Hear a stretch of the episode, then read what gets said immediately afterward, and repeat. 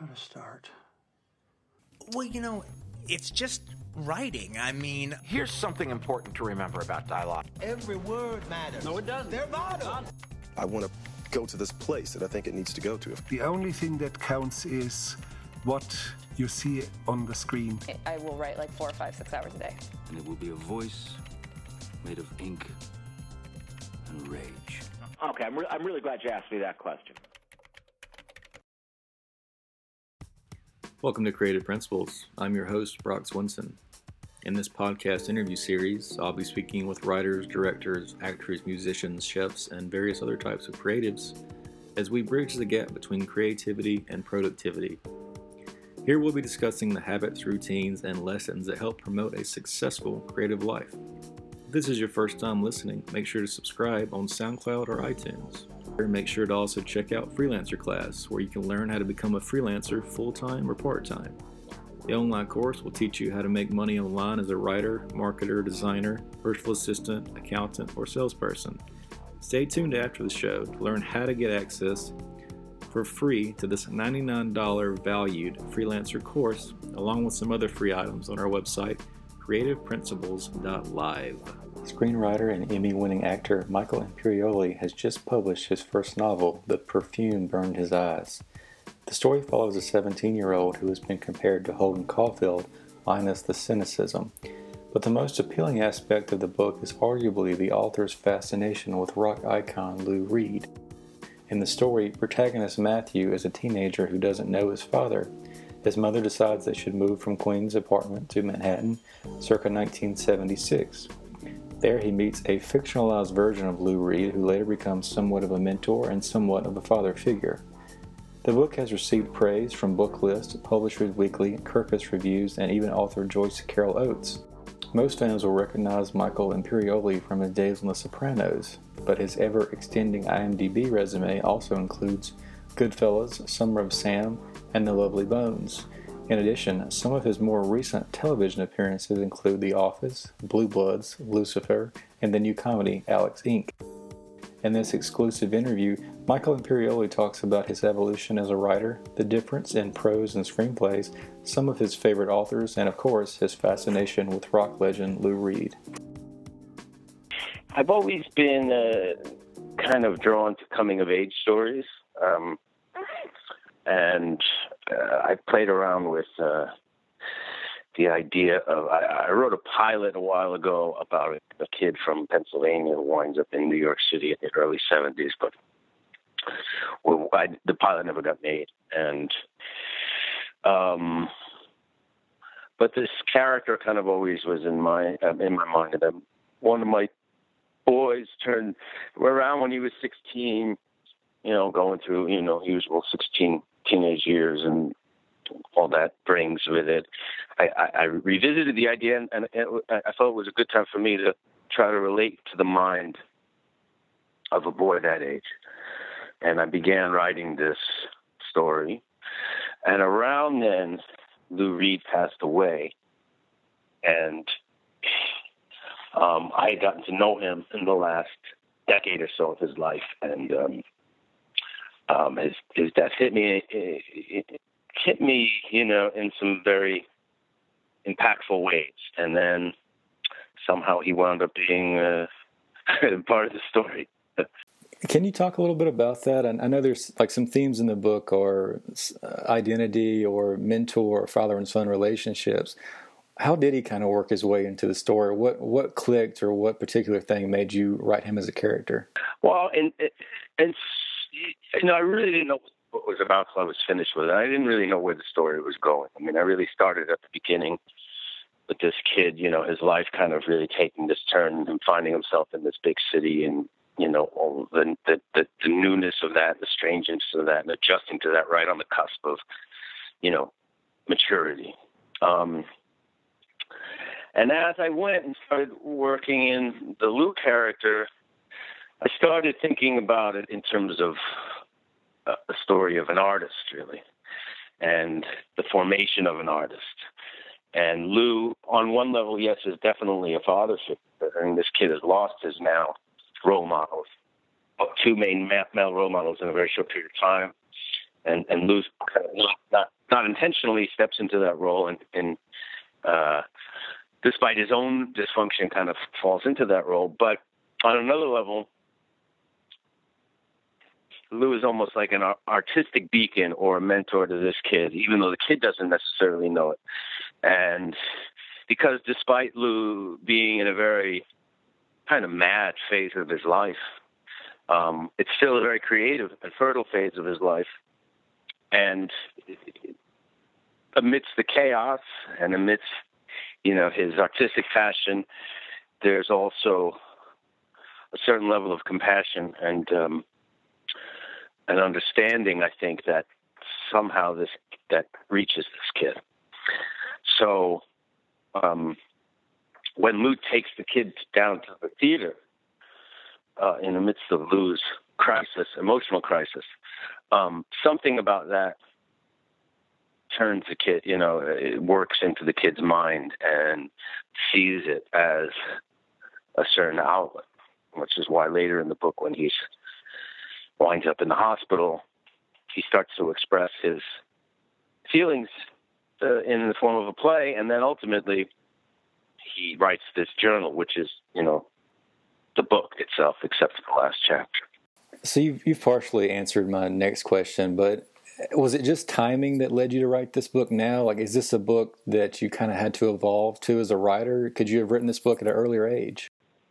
I definitely don't think I could have written at an earlier age. I mean, the, the, the last, I don't know, 10 years, maybe less, um, I've really been working on prose, um, both reading with the intent to write prose and looking into good literature and see what what I like about it, what works about it, why it works, and you know, and and writing. Um, I had a few attempts at some other works of fiction that amounted to a pile of garbage, um, and then what really allowed me to write it was finding the voice and, and figuring out the point of view because I, I started it, I think, more in the third person kind of omniscient type of point of view. And it's just, to me, that was a little too overwhelming. That omniscient point of view, you know, just there's so much, so many ways to approach things and so many things to, you can focus on. Whereas eh, once I found the first person, I felt a real degree of focus that, okay, this is his point of view. It doesn't, it, it's whatever he wants to tell and then that kind of that was the engine that really allowed me to to, to get going. There's one thing in, in, the first maybe first or second chapter. I think you're describing a very violent scene that turns out later to be a, a non-reliable narrator. It kind of reminded me of some scenes from Catcher in the Rye. Was that was that part like scenes like that? Is that why you decided to make this a book versus versus a movie, or are you kind of thinking a movie may come later, or what kind of set you down to do prose? I, I, you know, I first of all, I love a, love of prose and a love of literature. Really, um, that that um, more and more of my free time is spent reading books. Uh, it always has been, but more and more and more and more, I'm, I'm kind of a junkie and spend a, a lot of money and time in bookstores and reading books and new, especially new stuff. Um, so it was that. The other thing was I had a few failed attempts um, getting some other projects, some television and, and film projects off the ground that I was writing and developing with and without other people, partners, and with uh, dealing with some networks and studios, and and they were very frustrated, both in um, what I I just they they were just very difficult. There were things. There was one project that looked very promising, and I pulled out because I didn't like what the network wanted to do with it, and so I was like, you know, why don't you just write something that is an end unto itself? Because a a pilot pitch or a pilot script or a screenplay or a teleplay, those are, you know, they're blueprints.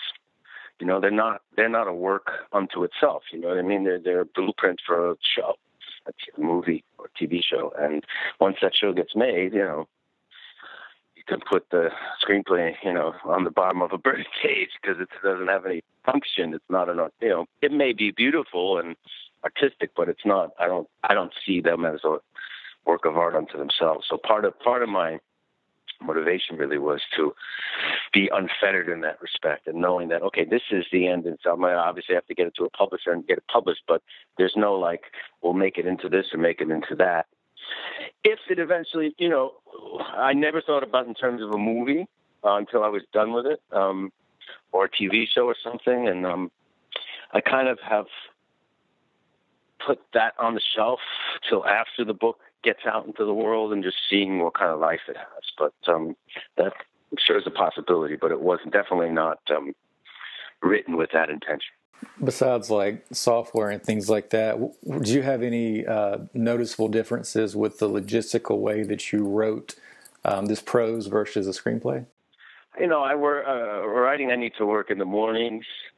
Um, there's a certain kind of window of productivity that you know after four or five hours the kind of law of diminishing returns starts to uh, exert its influence. Um, i need chunks of time that where i can be very disciplined and consistent otherwise nothing really gets done. Uh, i find prose to be a bit more demand uh, demands a bit more uh, like isolation and just meditation because I don't really know why, but I think I, am trying to figure out why. But there is something. I guess with a screenplay, you know it's going to be, you know, an hour and a half to two hours. A teleplay, you know, it's about sixty pages. Um, this there's no guidelines and there's no. It's easier to work in short bursts. You know, you can write a scene and just write dialogue or something like that for a screenplay or teleplay. And that that's not easy. I mean, to do that well is extremely hard, and you know you need to be, you know, uh, just people who are masterful at doing those things. I'm not. I'm just talking about my way of working. Um, whereas for me to write prose, really, um, those chunks don't. Those those delineations don't exist so much. You know, there's it, it, it's a bit more formless uh, a, bit more formless of a thing to approach. Um, but you know, the, the, the discipline of it is pretty similar. I mean, you know, writing takes consistency and discipline, and uh, you know, physical commitment too. You know, something arduous about it, and um, you know, but but rewarding. In terms of like broad strokes, I guess you could define this book as a coming of age story. As an actor, have you thought a lot about, you know, when you portray a character, have you have you thought a lot about those, you know, those important years, like 16, 17, and, and then how did you kind of decide to make this about a person that age?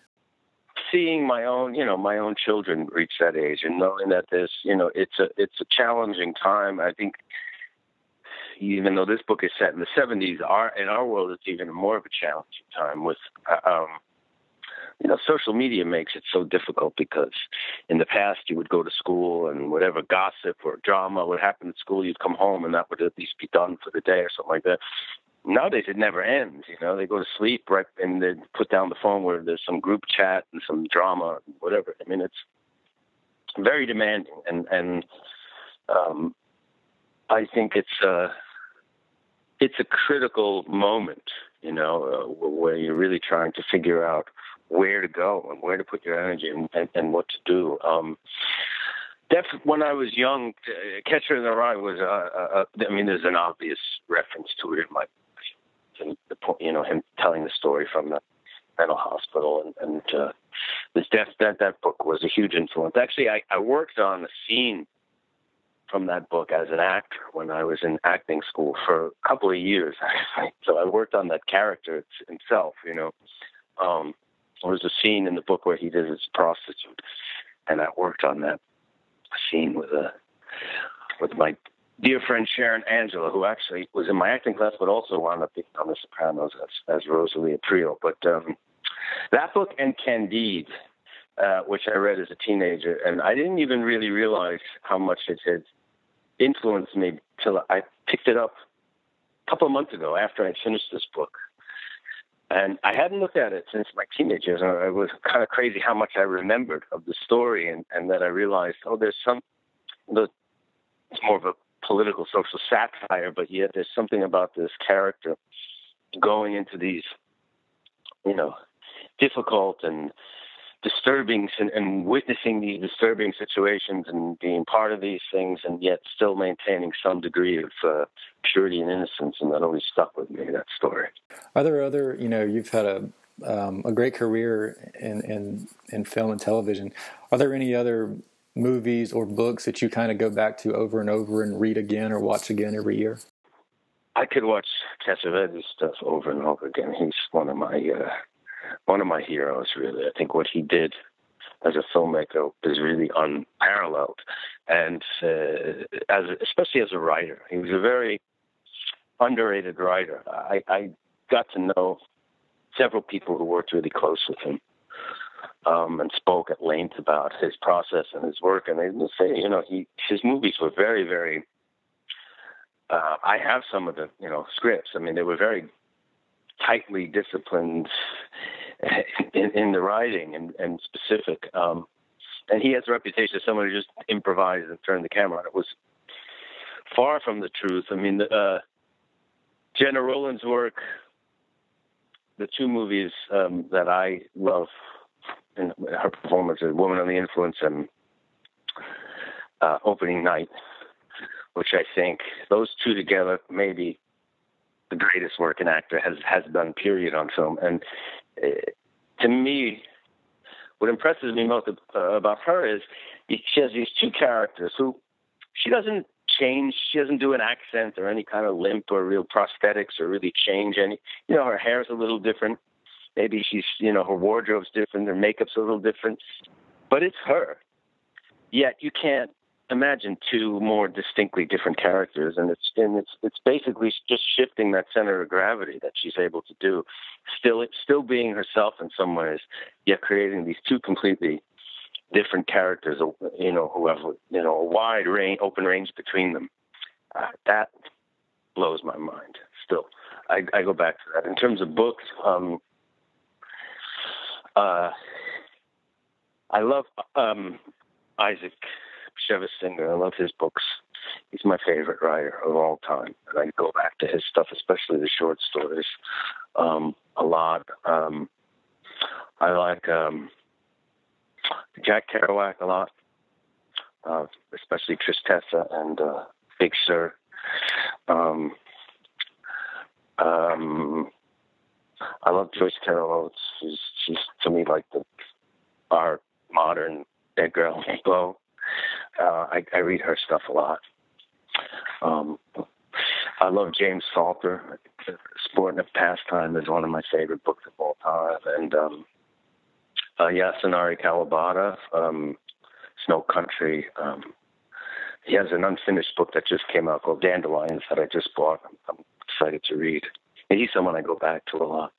There's a line near the end of your book uh, that goes Sometimes the truth of imagination is easier to live with than the truth of fact. This felt like a line that could be in almost any story, but, but what does this mean to you? Kind of, does it kind of summer up the story for you in a way?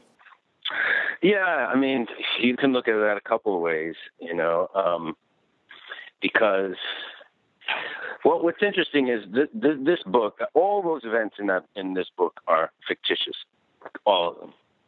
Yet, so many people uh, keep thinking that they happened to me and that it's my story somehow. and don't really believe me when I tell them um, they didn't. You know, I did an interview with someone yesterday, and they kept saying, "Well, when you're in in the scene, the scene when you're with the girl and the thing, you mean the character in the book?" He's like, "I know, I keep doing that, but they they are very fictitious there are parallels with that. I lived close to New York, but not in New York, and then I was in Manhattan uh, a few years after this kid was as a teenager. But none of those events. I didn't work as a delivery boy. I didn't, you know, drive a truck in the city. I didn't uh, have a girlfriend like that, and I didn't meet a rock star. You know, none of those events are true. Um, my mother wasn't a pillhead. My father was the best. My parents were the best parents, still are, loving and present and kind, and still together after fifty something years. You know, uh, none of it's true. So maybe it maybe it's that line's a testament to that. That the truth of the imagination almost seems more that this is, is, is seems more real. I think what I was writing is that he kind of rewrote his own history in a way that he didn't necessarily want to know what happened, what, what his father did, and what painful things that he went through. He's he's managed to almost uh, rewrite them in a way that to allow them to go on rather than dwell on them and be burdened by them forever. I really enjoyed the book. I, I, don't want to give anything away about the ending, but I just I love kind of the the mentions of Lou Reed. It almost felt like, in this perspective, more personal, like a personal tribute to Lou Reed, even more so than if you made like a documentary about him or something.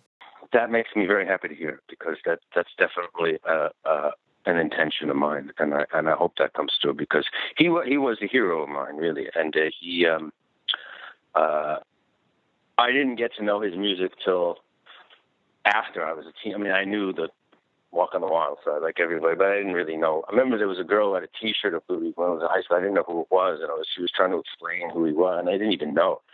So I didn't really get into his music till maybe 20, 19, 20, you know, when I was 19 or 20. But um, uh, and I lived in the village uh, in my 20s, most of my 20s, and so did he. So I would see him, you know, one, walking around, um, which was a very, it's a very strange thing, you know, that you, um,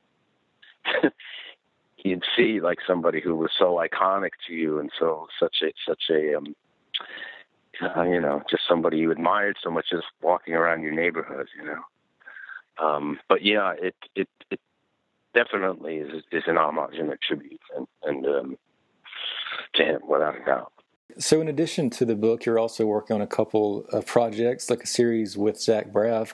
Can you share any details about um, this new project? Alex Inc. is a comedy for ABC that um, uh, it's based on podcast, based on something called Startup. The podcast was about him starting his own company, basically. Um, so this is what the show is about. Zach plays a guy kind of in the middle of his life, wife and kids, and he's unhappy with his job and he decides to start his own business. And um, the risk that that is that you know that he's taking, and it's it's kind of a, I look at it as a combination of uh, family comedy and workplace comedy, like at its you know could be something like The Office meets Modern Family, like um, in some ways. And uh, my character play I play his cousin who he he he hires basically to be, you know, like a, a sales manager, and I'm someone who's from Brooklyn who knows doesn't even really know what a pod doesn't know what a podcast is at the start of this whole thing, but takes the job anyway, um, and is very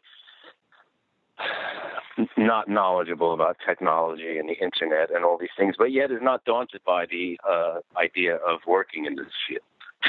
and is actually very confident that he can succeed in this field just by applying whatever other methods he did in the past. Um, that's that's uh, and that goes on the air March 28th is the first episode. Okay. Is there anything else you'd like to share about the book? The, yeah, I just would just mention the publishers, who's Akashic Books out of Brooklyn, um, who are independent in a press that are tremendous. And, uh, you know, if people like this book, should check out their catalog because they, they really, I think they're doing some really outstanding things in the world of independent publishing. They're really good and very supportive. Thank you so much for tuning into the show. Before you leave, don't forget to sign up for the weekly newsletter where you also get free access to the freelancer course, Master the Freelancer Mindset. This system will teach you exactly how to find clients online, which includes step one, the psychology of the mindset, step two, how to create a killer profile, and step three, how to find quality clients. This online course is valued at $99. It can be yours for free. In addition to the free course, you'll get access to the ebook How Hollywood Screenwriters Annihilate Writer's Block. This contains advice from Aaron Sorkin, Cary Fukunaga, and William Monahan. You can find all of this and more on creativeprinciples.live Visit the website for new interviews, articles, and the daily blog. That's creativeprinciples.live.